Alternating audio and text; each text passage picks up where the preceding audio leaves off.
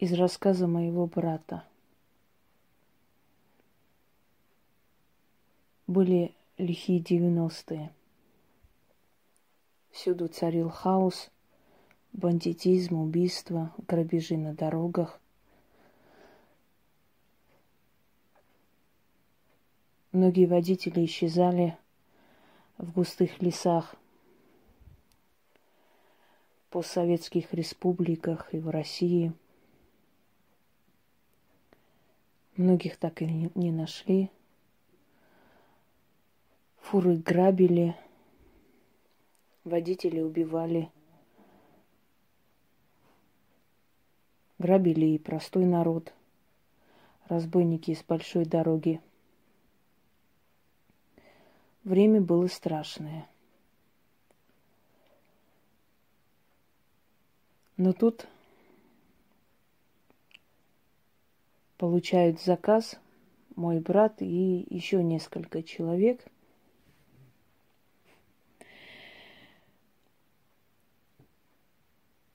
Пригнать машины из Батуми иномарки в Армению для продажи. И вот он рассказал эту историю. Я, наверное, расскажу от его лица. Так будет внятнее и понятнее. Итак, еду, говорит он, вместе с тремя друг, друзьями, которые впереди меня гонят машины. А я сзади. И так получилось, что мы разминулись. В большом потоке машин разминулись, но я знал, что мы в скором времени должны были в одной точке встретиться и не спеша следую посреди ночи через лес.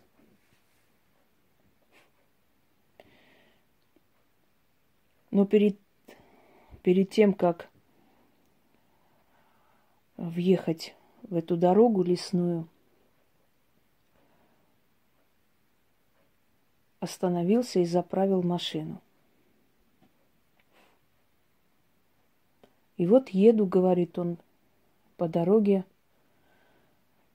уже полночь, И я знаю, что во столько-то я должен успеть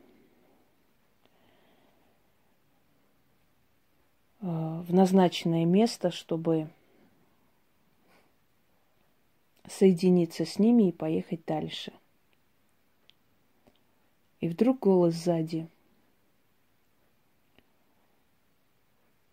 Ты слишком медленно едешь. Он насторожился, резко посмотрел назад – думая, что кто-то влез в машину, пока он заправлялся. Голос его успокоил. Не бойся, никто не влез. Ты меня не видишь,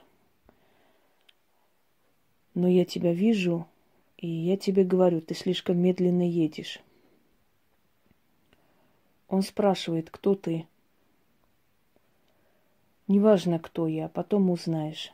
Ты, главное, прибавь газу, а то тащишься, как черепаха, а это опасно для тебя. А почему опасно, спрашивает он. Да потому опасно, парень, что тебя заприметили на заправке. И за тобой едут. И минут через десять ты их увидишь. Давай-ка гони быстрее, если хочешь жить. Он по инерции добавил газу, естественно – и умчался. А теперь говорит голос, подъезжай к тому мосту и медленно спустись вниз. Отъезжай от дороги. Почему, спрашивает он. Потому что так надо. Делай, как я тебе говорю, если хочешь жить. Немного подумав, он все-таки, подъезжая к мосту, свернул с дороги и спустился вниз. А теперь остановись внизу, сказал голос, и выключи машину, чтобы тебя не было видно.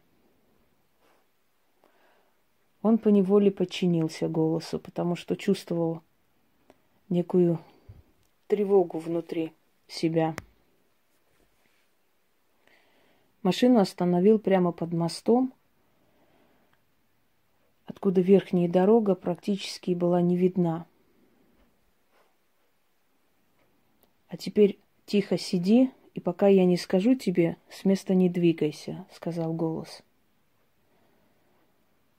Я могу покурить? спросил он. Видимо, нервничал. Нет, не можешь. Ничего не должно привлечь их внимание. Жди. Подождав некоторое время, он начал думать, что, быть может, этот голос ему мерещится, может быть, от бессонницы, от усталости, напряжения. Решил завести машину. «Не смей этого делать», — сказал голос. «Я тебе что сказал? Молча сиди и жди. Ты хочешь жить, в конце концов?» Он подчинился снова. И вдруг через некоторое время на мосту начали появляться машины один за другим. «Слышишь?» — сказал голос. «Это за тобой». Одна машина умчалась вниз по дороге. Через некоторое время завернула, вернулась обратно. Машина остановилась, и вторая остановилась. Вышли люди, начали между собой переговариваться — Фонарями начали светить вокруг, вглядываться. «Они тебя ищут», — сказал голос. «Я же тебе сказал, парень, слушай меня, если хочешь жить». Некоторое время эти машины разъезжали по мосту, потом уехали. «Может, я уже поеду?» — спросил он. «Нет, ты не поедешь. Они сейчас вернутся.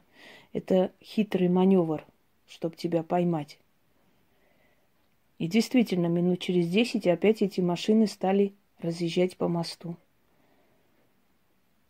«Что они от меня хотят?» – спросил он. «А ты подумай сам.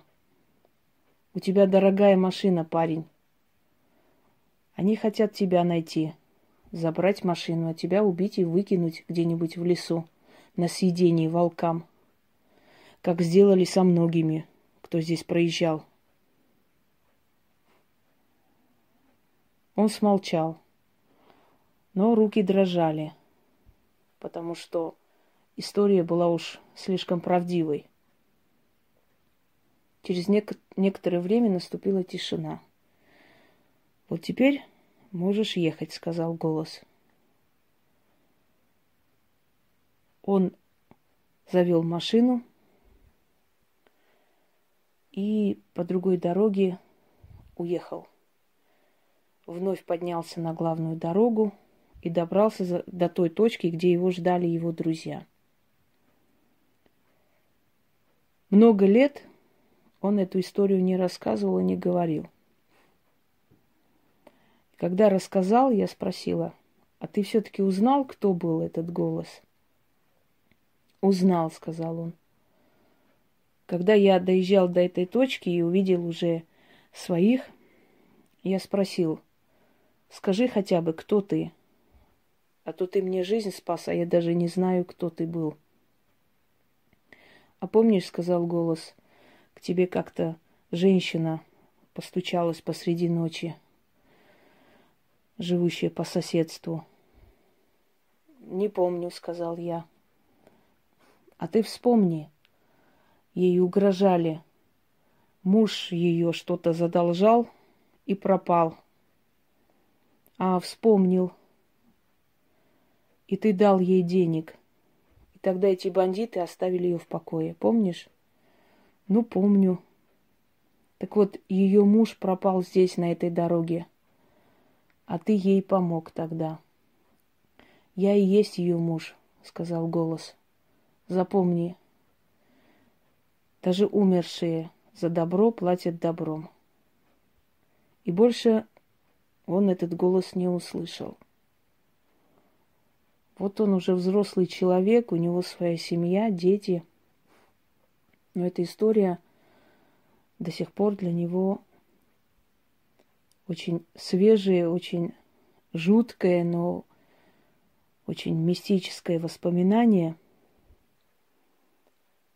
И он твердо верит, что есть потусторонний мир, что духи за нами наблюдают, что однажды один из них спас ему жизнь, буквально спас. Вот такая история семейная. Захотелось с вами поделиться. Бывали ли у вас такие истории? Было бы интересно слушать. Потому что эти истории я сохраняю. Потом они будут выпускаться в книгах как э, столкновение людей с потусторонним, с необъяснимым, с мистическим, если хотите, если это можно назвать мистикой, конечно. Самые яркие истории мы сохраним. Всем удачи и удачи тем, кто ездит по ночным дорогам. У них опасная работа.